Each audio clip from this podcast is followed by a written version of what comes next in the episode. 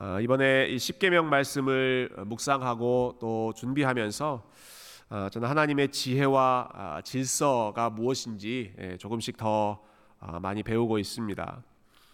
어, 십계명 말씀 시작할 때 제가 십계명이 얼마나 중요한 아, 가르침인지 예, 설명드린 적이 있습니다. 성경의 모든 말씀이 다 하나님의 말씀이지만 특별히 이 십계명 말씀은 하나님이 어떤 다른 대리인을 통해서가 아니라 본인이 직접 말씀하고 본인이 직접 기록하셨을 정도로 아주 특별한 특별한 가르침이 이 십계명이다 아, 말씀드렸죠.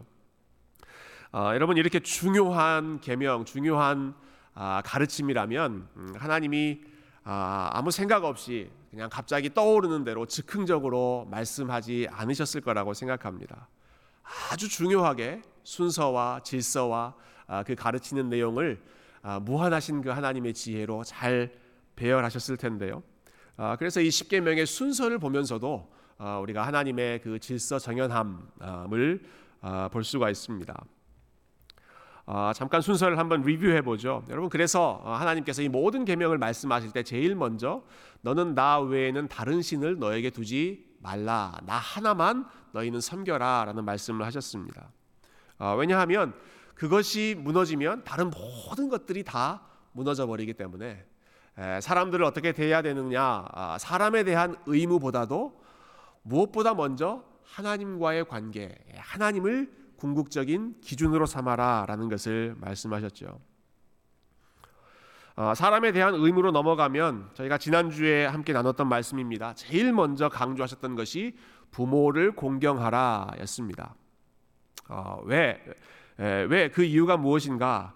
어, 권위에 도전하고 그 권위를 가진 자에게 순종하지 않고 반역하는 것이 인간의 죄의 첫 번째 출발점이었기 때문에 제일 먼저 그 부분을 하나님이 점검하시는 것이죠. 어, 그리고 나서 다음에 이어지는 오늘의 내용 이 여섯 번째 계명은 어, 그 주제가 살인하지 말라입니다. 어, 여러분 인간이 범했던 죄의 역사를 보면 네, 창세기 3장에서 아담이 아, 아담에게 있어서는 최초의 부모라고 할 수 있는 하나님의 명령에 도전했습니다. 예, 하나님을 공경하지 않고 부모님이셨던 하나님의 말씀에 반역했습니다. 그것으로부터 죄가 시작됐죠. 그 다음에 예, 창세기 3장에 이어져서 바로 다음에 나오는 창세기 4장에는 어떤 말씀이 나옵니까? 가인이 아벨을 죽이는 최초의 살인이 예, 나옵니다. 그러니까 최초의 죄, 예, 범 어, 죄가 어떻게 시작되었는가? 예, 권위를 가진 그 하나님, 우리의 진정한 부모 되신 하나님을 공경하지 않는 것으로부터 죄가 시작되었고, 그러면 그 죄의, 죄로 인해서 나타나는 첫 번째 열매는 무엇이었는가? 형제를 죽이는 것, 살인하는 것이 죄의 첫 번째 실질적인 열매로 나타났습니다. 그래서 이 다섯 번째 계명과 여섯 번째가 잘 이어지죠. 부모를 공경하라. 하나님의 말씀을 공경하지 않고 하나님의 권위를 공경하지 않은 것으로 인해서 바로 그 다음에 나오는 살인이라고 하는 비극이 아, 초래되게 되었던 것입니다. 어, 그래서 오늘 이 살인하지 말라는 계명을 저희가 함께 묵상하고 또 생각해 보기를 원하는데 어, 우리 성경 봉독할 때 말씀드렸던 것처럼 어, 여러분 성경에서 살인하지 말라는 이 명령이 제일 먼저 나오는 부분은 아, 사실 출애굽기 20장이 아니라 오늘 우리가 읽었던 이 창세기 9장 말씀에 그 계명이 제일 먼저 아, 나옵니다. 어, 오늘 읽었던 말씀 중에 6절을 한번 같이 읽어볼까요? 6절. 네. 창세기 9장 6절 한번 띄워주십시오.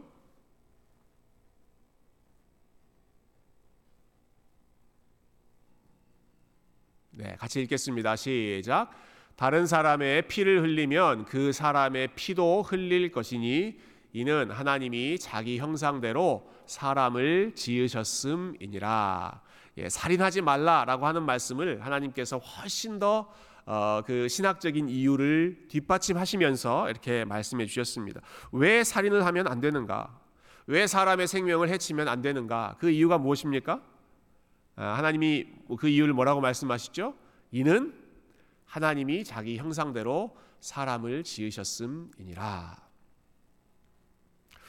어, 여러분 이 이유에 대해서 또 그 내용에 대해서 우리 살펴보기 전에 어, 먼저 하나님께서 지금 어떤 상황에서 이 말씀을 하셨는가 하는 것을 한번 기억해 보면 좋겠습니다. 그 부분이 참 아, 인상적인데요. 아, 하나님께서 이 명령 아, 살인하지 말라라고 하는 명령 인간의 생명은 하나님의 형상으로 지음받은 존귀한 가치가 있다라는 말씀을 제일 먼저 해주시는 이 context 이 상황이 어떤 상황인가 여러분 이 말씀을 지금 제일 처음 듣는 사람들은 노아와 그의 가족들이었습니다. 네, 오늘 말씀 9장 1절에 하나님이 노아와 그의 가족들에게 이 말씀을 하셨다라고 나오죠. 아, 그리고 이 말씀은 노아와 그 가족들이 홍수 사건을 경험한 직후에 하나님께서 주시는 말씀이었습니다. 아, 이 상황이 인간의 생명과 관련해서 굉장히 중요한 원리를 아, 크게 두 가지 가르쳐 주는데요. 첫 번째로 기억할 사실 한 가지는 인간의 생명은 네, 하나님께서 주관하신다라고 하는 것입니다. 인간의 생명은 하나님의 손에 달려 있다라는 것입니다. 어, 여러분 노아의 홍수를 생각해 보십시오. 노아의 홍수가 어떤 사건이었습니까? 어, 이 땅에 죄가 가득 차 있어서 어, 하나님께서 그 죄를 심판하셨는데 네, 그 죄를 심판하시는 방식이 어, 전 세계를 뒤덮는 홍수 물로 심판하시면서 노아와 그의 가족들을 제외하고는 땅에 있는 모든 생명을 다 하나님이 거두어 가셨습니다. 인간적으로 생각하면 아, 너무나 안타깝고 비극적인 그런 상황이죠. 그런데 모든 생명의 주인 되시는 하나님께서 이 땅에 있는 모든 생명을 다시 거두어 가시는 취해 가시는 그러한 사건이 노아의 홍수 사건이었습니다. 어, 그 사건이 인간의 생명에 대해서 그리고 인간의 위치에 대해서 분명하게 가르쳐 주는 것이 있습니다. 그것은 인간이 그렇게 대단한 존재가 아니라는 사실입니다. 인간이 참 보잘것없는 존재다라고 하는 것이 노아의 홍수가 보여주는 인간의 위치이죠. 하나님의 심판 앞에서 그리고 자연의 힘 앞에서 노아의 홍수라고 하는 그 엄청난 사건 앞에서 인간이 할 수 있는 것은 아무것도 없었습니다. 인간의 생명이라고 하는 것이 그렇게 지극히 작고 보잘것없는 그러한 위치라고 하는 것을 아, 홍수 사건이 예, 보여주죠. 자, 생명이 계속 유지될 수 있느냐, 아니면 아, 생명이 멈춰지느냐, 그것을 결정하는 것은 오직 하나님의 주권, 하나님의 결정, 하나님의 손에 달려 있다는 것을 어, 성경에 나와 있는 그 어떤 사건보다도 이 노아의 홍수 사건이 분명하게 말씀해주고 있습니다. 네, 하나님이 원하시면 인간의 생명이 지속될 것이고 하나님이 원치 않으시면 하나님은 거두어 가실 수 있는 분이시다. 어, 여러분 그런데 바로 이 순간에 하나님이 동시에 말씀하시는 것이 인간의 가치와 인간의 존엄성이었습니다. 우리가 방금 읽었던 6절에서 하신 말씀이죠. 사람의 피를 흘려서 사람의 생명을 아, 누군가 해치는 일은 내가 절대로 용납하지 않겠다. 하나님 그렇게 말씀하십니다. 왜냐? 사람은 그냥 아, 그한 사람 개인의 가치만 있는 것이 아니라 그 생명은 하나님의 형상으로 지음받은 존재이기 때문에 예, 누군가 다른 사람의 생명을 취해간다면 아, 그것은 그 사람의 물리적인 목숨을 취해가는 것이 아니라 그 사람이 가지고 있는 하나님의 형상을 훼손하는 것이기 때문에 하나님께서 내가 이 일은 절대로 허락하지 않겠다. 절대로 그냥 용납하지 않겠다 말씀하시는 것입니다. 아, 여러분 이 상황이 참 의미가 있지 않습니까? 아, 여러분 홍수라고 하는 엄청난 비극 앞에서 아, 인간이란 어떤 존재인가? 참 인간의 생명이란 아, 어느 정도의 가치가 있는가 하는 것에 대해서 회의감이 들고 허탈감이 들고 허무함이 들 수 있는 그러한 시점이죠. 예. 도대체 인간이라는 것이 인간에게 그 존귀함이라고 있는 것인가? 예. 온 세상의 생명이 다 사라져 버리는 그러한 비극적인 상황에서 어, 의문이 들고 회의감이 드는 바로 그 순간에 그런데 하나님께서 너와 그 가족들에게 인간이 얼마나 존귀한 존재인지를 말씀하신다는 것입니다. 아, 너와야 너와 너의 가족들과 그리고 너를 통해서 앞으로 이 땅을 가득 채울 인간은 하찮은 존재, 허무한 존재가 아니라 인간은 나의 형상으로 지음받은 예, 하나님의 형상을 반영하고 있는 영광스러운 존재이다. 어, 여러분 그러니까 이 노아의 홍수의 사건과 또 이 상황에서 나오는 그 살인하지 말라라고 하는 계명은 어, 인간의 생명에 대해서 두 가지를 가르쳐 주는데요. 어, 이두 가지는 각각 잘못된 극단을 피하게 해주는 그러한 유익함이 있습니다. 첫 번째로 아, 첫 번째 원리입니다. 인간의 생명은 그것 자체로 절대적으로 귀한 것이 아닙니다. 예. 아, 인간의 생명은 그 자체로 절대적인 가치 혹은 궁극적인 가치를 가지고 있는 것이 아, 니다라는 말씀입니다. 아, 이것이 왜 중요한가? 여러분 오늘날은 인간의 위치를 가장 높이 평가하고 있는 우리가 소위 어, 인본주의 사회라고 많이 부르죠. 네. 인간의 권리, 인간의 존엄성이 다른 어떤 것보다 더 높다고 생각하는 아, 그래서 이런 표현도 우리가 쓸 수 있을 것 같아요. 신성 불가침의 영역으로 사람들은 생각합니다. 신성 불가침. 하나님, 예, 신조차도 함부로 할 수 없는 것이 인간의 위치, 인간의 존엄성이라고 생각할 정도로 그렇게 인간의 생명을 절대적인 것으로 숭상합니다. 그렇지 않습니다. 인간의 생명은 절대적인 가치를 가지고 있는 것이 아니라 하나님의 손에 하나님의 주권에 달려 있는 것이 인간의 생명입니다. 하나님이 우리를 남겨 놓으시면 우리가 계속 살아갈 것이고 하나님이 우리의 호흡을 거두어 가시면 아, 우리는 흙으로 돌아가야 하는 존재이고 인간의 생명 그 자체가 절대적인 권위, 궁극적인 권위를 가지고 있지 않다는 사실이죠. 아, 노아의 홍수 사건이 바로 그것을 아, 참 비극적인 사건이지만 분명하게 보여주었습니다. 인간의 생명을 주관하시는 분은 인간이 아니라 하나님이다. 네. 인간이 아니라 하나님이 우리의 생명을 주관하고 있다. 우리의 생명은 오직 하나님의 손에 의존하고 있다 하는 것을 먼저 말씀하고 있죠. 아, 그렇게 될 경우에 아 인간이 절대적인 가치가 아니라 인간의 위치는 그럼 하나님께 의존해 있는 그러한 가치라고? 아 그러면 인간의 가치는 별 볼 일 없는 존재인가? 인간은 아, 종속되어 있는 그러한 아, 대상인가? 마치 인간의 가치가 떨어지는 것처럼 아, 생각하기 쉽습니다. 그러나 사실은 그 반대입니다. 예.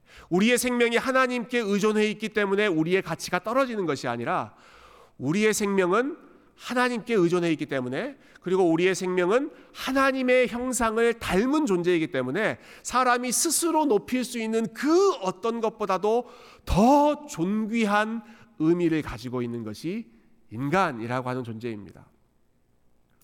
예. 우리가 스스로 높일 수 있는 그 어떤 것보다도 우리가 하나님의 형상이라고 하는 것이 더 높은 가치와 더 높은 중요성을 가지고 있다라고 하는 말씀이죠.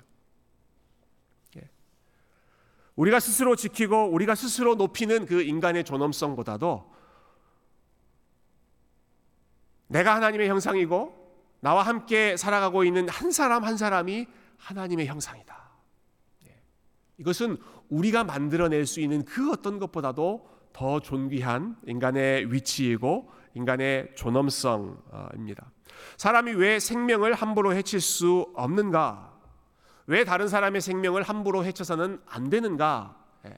사람이 절대적인 가치를 가지고 있기 때문이 아니라 사람은 하나님의 형상으로서 하나님이 그 형상을 중요하고 중요하게 보고 계시기 때문에 아, 우리가 누군가의 생명을 빼앗는다면 누군가의 생명을 약하게 하고 그 생명을 훼손한다면 아, 여러분 그것은 하나님만이 결정할 수 있는 그 신성 불가침의 영역을 우리가 함부로 침범하고 함부로 훼손하는 예, 하나님의 영역에 도전하는 일이 되는 것입니다. 어, 그러한 잘못을 범했던 대표적인 사람이 있죠. 예, 이집트의 왕 바로였습니다. 지금 이 말씀을 읽고 있는 이스라엘 백성들을 그 전에 다스리고 지배했던 예, 그들의 전 주인이라고 할까요? 이집트 왕 바로. 아, 그는 생명을 하찮게 여기는 사람이었습니다. 어, 바로가 어떤 일을 했습니까? 이스라엘 백성들을 노예로 삼고 그들의 생명을 전혀 귀한 것으로 여기지 않았습니다. 심지어 어떤 일, 까지 했습니까? 이스라엘 백성들의 숫자가 점점 많아지니까 그 인구를 억제하기 위해서 태어난 남자 아이들은 다 그 자리에서 죽여라. 아, 여러분 이 정도로 인간의 생명을 아, 우습게 여겼던 사람이 바로 왕이었습니다. 그것이 뜻대로 안 되니까 또 어떤 명령을 내립니까? 아, 그 자리에서 죽이는 것을 못한다면 그러면 모든 남자 아이를 다 나일 강물에 집어 던져라. 예. 그렇게 아, 사람의 생명을 가볍게 여기면서 아, 본인이 그 생명을 좌우할 수 있다고 교만하게 생각했던 것이 아, 이집트 왕 바로였고 여러분 이스라엘 백성들은 바로 그 아, 바로 왕의 폭력, 바로 왕의 살인 그 트라우마를 여전히 가지고 있는 그 사람들입니다. 그들에게 하나님께서 말씀하시는 것이죠. 너희는 살인하지 말라. 너희들이 이집트 땅에서 보았던 그러한 일들을 되풀이하지 말아라. 너희가 보고 경험했던 세상은 바로 왕 아, 인간의 생명을 함부로 하고 마치 본인이 하나님인 것처럼 본인이 생명을 주관하는 것처럼 착각하면서 살아가고 내 뜻에 맞지 않으면 그냥 어느 때든지 예, 생명을 취해 버릴 수 있을 것처럼 그렇게 폭력적으로 살아가는 것이 너희가 쭉 400년 동안 봐왔던 그러한 세상이지만 너희는 그렇게 살지 말아라. 너희에게 주신 생명은 하나님의 형상으로 존귀한 것이기 때문에 함부로 죽이지 말고 함부로 해치지 말고 함부로 생명을 업신여기지 말아라. 어, 여러분 오늘날 이 여섯 번째 계명은 아, 윤리적으로 굉장히 많이 에, 논란이 되고 있는 아, 주제입니다. 어, 아마 사람들에게 일반적으로 어, 살인하지 말라라고 하는 명령을 에, 이야기한다면 모든 사람들이 다 고개를 끄덕일 것입니다. 그렇죠. 예, 사람을 죽이면 안 되죠. 그것은 나쁜 일이죠. 어, 모두가 다 기본적인 상식이라고 어, 이 계명에 대해서 고개를 끄덕이면서 동의할 것입니다. 어, 그러나 우리 사회에서 특별히 미국 사회에서 일어나고 있는 현실적인 상황은 어, 이 6계명 여섯 번째 계명이 얼마나 무참하게 위반되고 있는가 하는 것을 보여줍니다. 어, 매년 수십만 명의 태아들이 낙태로 인해 죽는다라는 사실을 여러분 잘 알고 계실 것입니다. 어, 인간의 생명이 어느 시점부터 시작되는가 많은 사람들이 논쟁하죠. 예. 태어난 이후부터가 생명이냐 아니면 아, 수정된 이후부터가 생명이냐 많은 사람들이 논쟁합니다만은 아, 우리가 지난 금요일 저녁에 우리 선교사님과 함께 말씀 나눴던 예레미야 1장 5절 말씀이 이 문제에 대해서 너무너무 정확하게 지적해 주고 있습니다. 예, 말씀 한번 보여 주시겠어요? 내가 너를 모태에 짓기 전에 너를 알았고 내가 배에서 나오기 전에 너를 성별하였다. 예, 하나님께서 예레미야에게 이렇게 말씀하시죠. 예, 야, 너를 모태에 짓기 전부터 내가 너를 모태에 지었다라고 말씀하시잖아요. 그리고 네가 배에서 나오기 전부터 예, 엄마의 배에서 나오기 전부터 너는 내가 보는 내가 보고 있었고 내가 기억하고 있었고 아, 인격적인 대상으로 하나님께서 어, 존귀히 여기고 계셨고 내가 너를 성별하였다. 예. 생명이 어디서부터 시작되는가 아, 성경이 분명하게 말씀하고 있습니다. 어, 역시 해마다 수만 명의 사람들이 예, 스스로 생명을 끊는 예, 자살로 아, 자신의 인생을 마감하고 있습니다. 어, 최근에는 이런 일들도 많이 일어나고 있습니다. 예, 안락사라고 하는 이슈가 최근에 많이 회자되고 있죠. 예, 자신이 죽을 장소와 죽을 시간과 죽, 음의 방법을 내가 정하겠다. 예, 갑작스럽게 죽지 않고 아, 내가 나이가 들면서 여러 사람들에게 민폐 끼치지 않고 아, 내가 어, 어, 참 추한 꼴 사람들에게 보이지 않고 나는 존엄하게 죽겠다. 나는 폼나게 죽겠다. 예. 아직 미국은 안락사를 허용, 허용하지 않지만 아, 그러나 유럽의 여러 나라들에서 이 안락사를 허용하고 있는 곳에 거기에 많은 돈을 들여서 어, 거기서 내가 어, 나의 죽음을 결정하겠다라고 어, 시도하는 사람들이 점점 많아지고 있습니다. 이러한 윤리적인 이슈들, 전쟁의 경우는 어떻게 할 것인가, 총기 소유는 어떻게 할 것인가, 이러한 이, 이 현실적인 문제들이 이 여섯 번째 계명에 굉장히 많이 연결되어 있는 그러한 현실적인 문제들인데요. 이 모든 것들이 왜 잘못되었는가?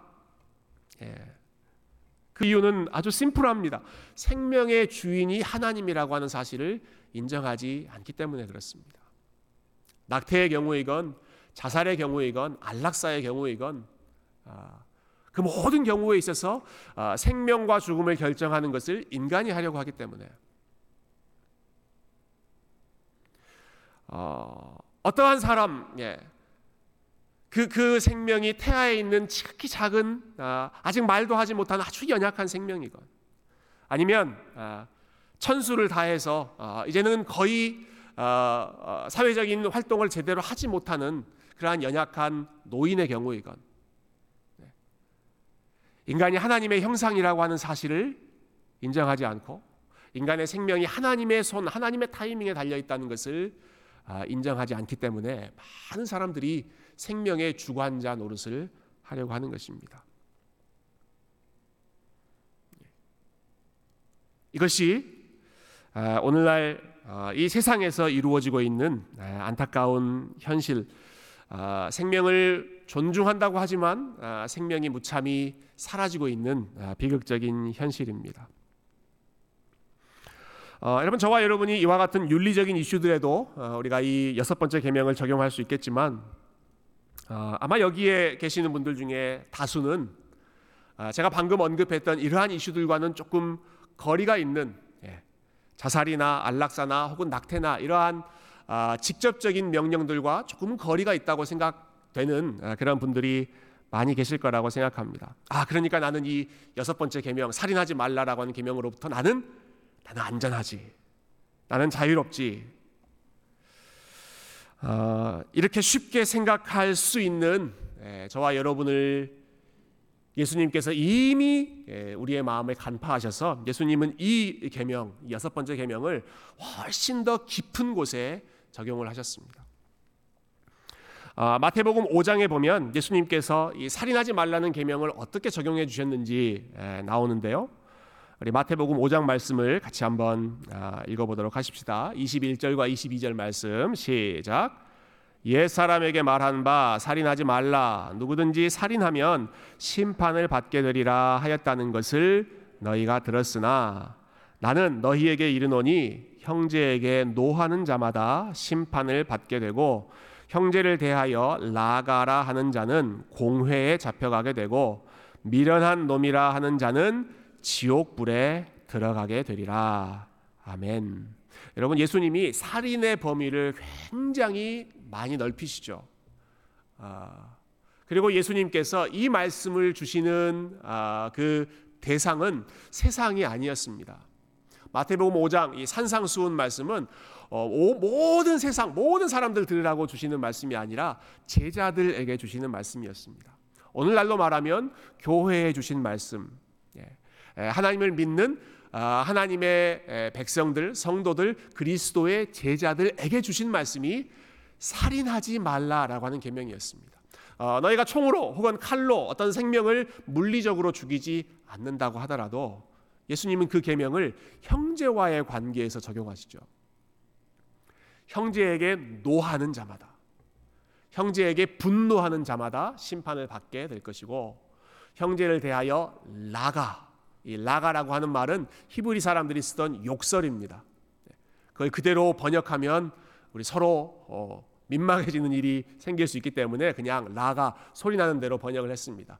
형제를 향하여 욕하는 자, 그리고 형제를 향하여 미련한 놈이라고 하는 사람은 그 사람은 하나님의 심판을 피할 수 없을 것이다. 그것이 살인하는 경, 어, 것이기 때문에 예, 그것이 예, 하나님께서 하나님의 형상으로 창조하신 그 존귀한 그 사람을 무시하고 짓밟고 아, 그 사람을 미워하는 그 사람의 생명을 훼손하는 일이 되는 것이기 때문에 살인하지 말라는 계명은 어디에서 적용해야 되는가? 1차적으로 저와 여러분이 우리 교회 안에서 그리고 형제와의 관계 안에서 가족들 간의 관계 안에서 무엇보다 먼저 적용해야 할 계명입니다.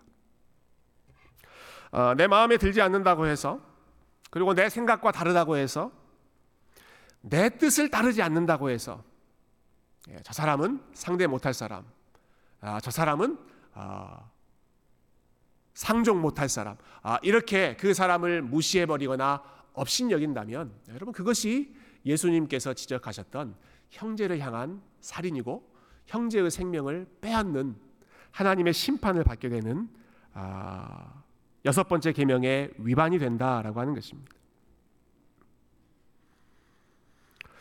어, 그러니까 이 살인하지 말라라고 하는 계명이 굉장히 부담스러운 계명이죠. 예. 어, 이 계명은 세상이 아니라 우리 교회 안에서 그리고 우리가 함께 어울리는 사람들 사이에서 무엇보다 적용되어야 할 아, 하나님의 말씀입니다.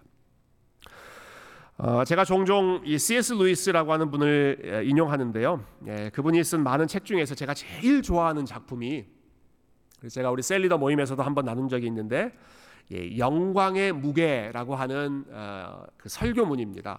예, 영광의 무게. 어, 이 루이스 교수님이 이 설교를 하셨던 그 시점이 굉장히 의미가 있습니다. 1942년입니다. 1942년. 그러니까 세계 제 2차 대전. 어, 노아의 홍수처럼 정말 인간의 생명이 하찮게 여겨졌던 많은 생명이 사라져갔던 그, 그 비극적인 시대에 이분이 영광에 대해서 어, 묵상하고 어, 영광에 대해서 설교를 했습니다. 영광의 무게에 대해서. 아, 근데 이분이 생각했던 영광의 무게는 무엇인가? 우리가 중요하게 생각했던 생각해야 되는 그 영광은 무엇인가? 네, 그것은 다름 아니라 내 가까이에서 살고 있는 다른 사람들이 가지고 있는 영광의 무게였습니다. 네, 다른 사람들, 내 이웃들이 가지고 있는 그 사람들이 가지고 있는 그 영광의 무게, 그것을 우리가 깊이 느껴야 한다는 것이죠.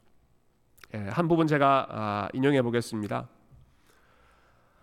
아, 한번 생각해 보세요. 각 사람이 장차 자기가 누리게 될 영광에 대해서는 아주 많이 생각하는 일이 가능할지 모르지만 그러나 이웃 사람의 영광에 대해서 많이 혹은 깊이 생각하기란 거의 불가능한 일입니다.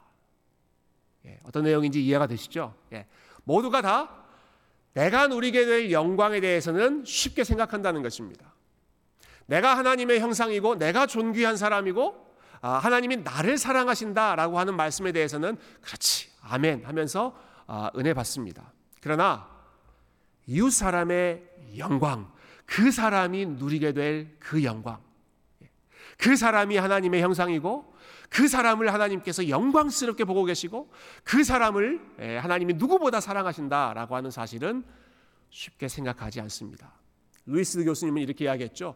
그것에 대해서 생각하기란 거의 불가능한 정도입니다. 다른 사람의 영광에 대해서 생각한다는 것은 거의 불가능한 일입니다. 왜 그런가? 우리는 너무나 우리 중심적으로, 나 중심적으로 생각하기 때문에 예. 우리가 지난 이번 주에 우리 선교 세미나 하고 있는데요. 아, 우리 선교사님께서 어제 그런 말씀하시더라고요. 아, 우리 성경을 읽을 때 제일 큰 문제가 하나님 중심으로 읽지 않고 me centered 나 중심으로 성경을 읽는 것이다. 근데 이것은 누가 가르쳐 주지 않아도 잘한다. 예. 세미나 참여하셨던 분들 기억나시죠? 누가 이렇게 읽으라고 예, 나 중심적으로 성경을 읽으라고 혹은 나 중심적으로 살아가라고 하는 것은 가르쳐 주지 않아도 그건 훈련하지 않아도 저절로 저절로 되는 일이다. 예. 사람과의 관계에서도 마찬가지입니다. 이 영광이라고 하는 주제, 하나님의 형상이라고 하는 주제 역시 마찬가지입니다. 우리는 누가 시키지 않아도 저절로 내가 하나님의 형상, 내가 영광스러운 존재라고 하는 것은 훈련하지 않아도 저절로 다 생각하지만 그러나 다른 사람이 하나님의 형상이다. 아, 내 옆에 있는 사람 그리고 예, 현실적으로 말해서 나와 잘 맞지 않는 그 사람, 그 사람도 영광스러운 존재이다라고 하는 것은 참 생각하기가 어렵습니다. 우리의 마음이 me-centered, 나 중심적으로 편향되어 있기 때문이죠. 어, 그러나 우리가 정말로 깊이 생각해야 될 영광은 나의 영광이 아니라 먼저는 하나님의 영광이고 그리고는 다른 사람의 영광을 깊이 생각하는 것이 성숙한 그리스도인의 마음이다. 전쟁의 참상 속에서 루이스 교수님이 아, 그 옥스퍼드 대학교의 그 학생들에게 예, 계속해서 강조했던 말씀이 바로 그 말씀이었죠. 어, 여러분 그 책의 결론을 제가 좀 읽어드리고 설교를 마무리하고 싶은데요. 어, 그 설교의 결론이 이렇게 끝납니다. 예, 우리가 만나는 더없이 우둔하고 지루한 사람이라도 장차 신처럼 영광스러워질 것입니다. 미래의 그 모습을 우리가 지금 볼 수 있다면 당장이라도 아마 그 사람 앞에서 무릎 꿇고 경배하고 싶어질 것입니다. 왜냐하면 그 사람은 너무너무 영광스러운 존재가 앞으로 될 사람이기 때문이죠. 평범한 사람은 없습니다. 우리가 대화를 나누는 이들은 그저 죽어서 사라질 존재가 아닙니다. 국가, 문화, 예술, 문명과 같은 것들은 언젠가 사라질 것이며 그것들의 수명은 우리 개개인 각 사람에 비하면 모기의 수명과 다를 바 없습니다. 그러나 우리가 농담을 주고받고 같이 일하고 결혼하고 때로는 무시하고 이용해 먹는 사람들은 불멸의 존재들입니다. 그들은 영원한 광채가 될 이들입니다. 어, 여러분 인생은 짧다 그러나 예술은 길다라는 말이 있습니다. 네, 그런 말 들어보셨죠? 인생은 짧다 예술은 길다 반대입니다. 여러분 예술은 짧습니다. 예술의 영광과 아름다움은 짧습니다. 국가와 인간 역사의 영광과 아름다움은 짧습니다. 그러나 한 사람, 각 사람이 가지고 있는 영광은 무궁무진합니다. 네. 한 사람이 가지고 있는 영광은 네, 쉽게 사라지지 않고 영원히 지속되는 하나님의 형상이기 때문에 저와 여러분이 가지고 있는 하나님의 형상, 그리고 하나님의 형상으로서 가지고 있는 그 인간의 영광은 뿐만 아니라 나의 영광이 아니라 내 옆에 나와 함께 어울리는 그 사람이 가지고 있는 하나님의 영광, 하나님의 형상은 죽음과 함께 그냥 쉽게 사라지는 것이 아니라 영원히 지속되는 무한히 지속되는 하나님의 영광이기 때문에 여러분 우리가 그 사실을 안다면 어떻게 함부로 사람을 무시하고 업신여기고 생명을 빼앗고 그 생명을 아, 깎아내리는 그러한 그러한 교만한 일을 할 수 있겠습니까?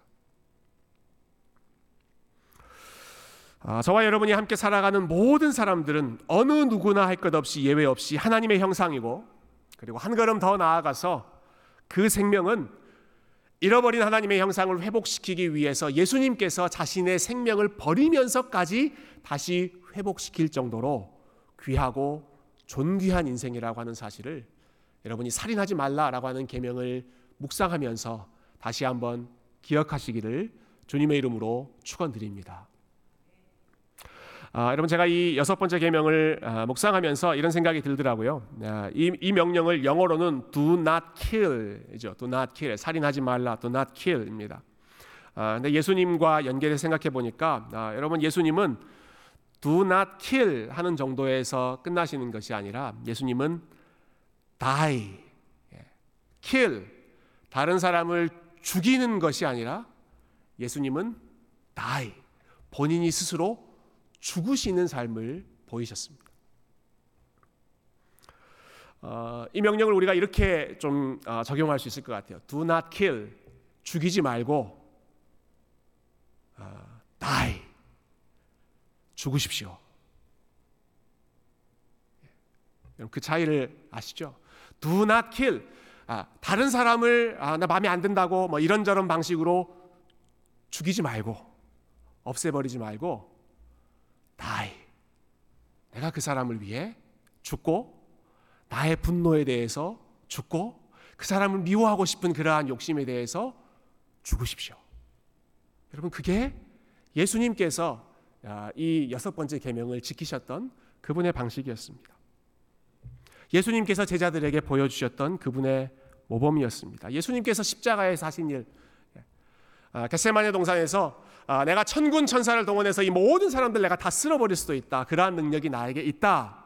아, 라고 주님께서 말씀하셨지만 아, 그거 가지고 죽이시는 것이 아니라 예수님은 오히려 죄인들을 위해서 죽으셨던 분이시고 그 길을 따라오라고 제자들을 초청하셨죠. 누구든지 나를 따라오려거든 내가 졌던 그 십자가를 지고 나를 따를지니라. 아, 여러분 예수님을 예로 드니까 너무 멀리 느껴지시죠? 아, 우리와 성정이 같았던 사람을 생각해 보십시다. 여러분 지금 이 십계명 말씀을 들었던 모세의 경우를 생각해 보시면 좋겠습니다. 아, 여러분 모세가 이 십계명 말씀 열 가지 계명을 들었을 때 제일 찔리는 부분이 어떤 것이었을까요? 예, 열 가지 계명 중에 모세가 제일 찔리는 게 하나 있었습니다. 뭐였을까요? 살인하지 말라였습니다. 살인하지 말라. 왜 그렇습니까? 모세는 사람을 죽였던 과거가 있는 사람이기 때문에 그렇습니다. 아, 모세가 이집트 왕자였을 때 그가 이집트 왕자로서 했던 일, 뭐 많은 일들이 있겠지만 성경은 딱 하나만 기록합니다. 그가 그가 가지고 있었던 힘으로, 그가 가지고 있었던 지위로 아, 마음에 들지 않는 사람을 쳐서 죽였더라. 그게 모세가 했던 과거의 모습입니다. 살인하지 말라라고 하는 말씀을 들었을 때 여러분 모세가 얼마나 아, 마음 가운데 예, 찔림이 많았겠습니까? 그러나 여러분 그 모세가 살인의 과거가 있는 그 모세가 하나님을 만나고 하나님의 은혜를 경험한 후에 모세의 삶을 성경은 이렇게 평가합니다. 그는 온유함이 온 세상에서 뛰어났던 사람이다. 예. 모세는 온유함이 온 세상에서 뛰어났던 사람입니다. 모세의 이전 삶은 온유함과는 상관이 없는 사람이었습니다. 예. 쉽게 사람을 죽이는 사람이었습니다. 그러나 모세의 이후의 삶, 그가 하나님을 만나고 아, 하나님의 은혜를 경험하고 어, 하나님과 씨름하는 그러한 삶은 온유함이 이 땅에 있는 모든 사람들보다 더 뛰어났던 사람이었다. 이스라엘 백성들이 수없이 불평하고 이스라엘 백성들이 수없이 모세에게 원망하고 어, 모세의 권위를 무시하고 업신여기고 그 권위에 도전하고 반역하는 그 수많은 시도들을 경험할 때마다 심지어는 이스라엘 백성들이 돌을 들어서 모세를 죽이려고 할 때마다 예, 모세가 어떻게 합니까? 하나님 앞에 엎드리고 하나님 저 백성들을 주님 긍휼히 여겨 주십시오라고 기도하고 예. 본인에게 반기를 드는 그러한 사람들을 아, 본인의 힘으로 지위로 죽이려고 하는 것이 아니라 본인이 그 백성들을 위해서 죽는 예. 또 not kill, kill이 아니라 본인이 그 백성들을 위해서 죽고 하나님의 뜻을 위해서 아, 죽음의 길을 걸어가고 자기를 쳐서 복종하며 하나님 앞에서 그리고 공동체 안에서 사람들과의 관계에서 가장 온유한 사람으로 어, 나아갔던 여러분 그 모세의 마음 그리고 예수 그리스도의 마음. 예. 수고하고 무거운 짐진 자들아 다 내게로 오라. 내가 너희를 쉬게 하리라. 그 다음에 예수님께서 하신 말씀이 있죠. 어, 너희는 내게 와서 내게 배워라. 나는 마음이 온유하고 겸손하니 나의 멍에를 메고 내게 배우라 여러분 그 예수님의 마음, 아, 그 예수님의 겸손과 온유를 여러분 이번 한 주간 깊이 묵상하시는 가운데 폭력과 살인과 분노를 조장하는 이 시대 가운데 여러분 온유함을 훈련하시고 사랑을 훈련하시고 그리고 여러분 옆에 계시는 그 사람들이 가지고 있는 그 하나님의 영광을 눈을 크게 떠서 바라보고 어, 격려할 수 있는 생명을 살리는 일에 앞장서는 우리 세교의 모든 성도님들 다 되시기를 주님의 이름으로 축원드립니다. 함께 기도하겠습니다. 우리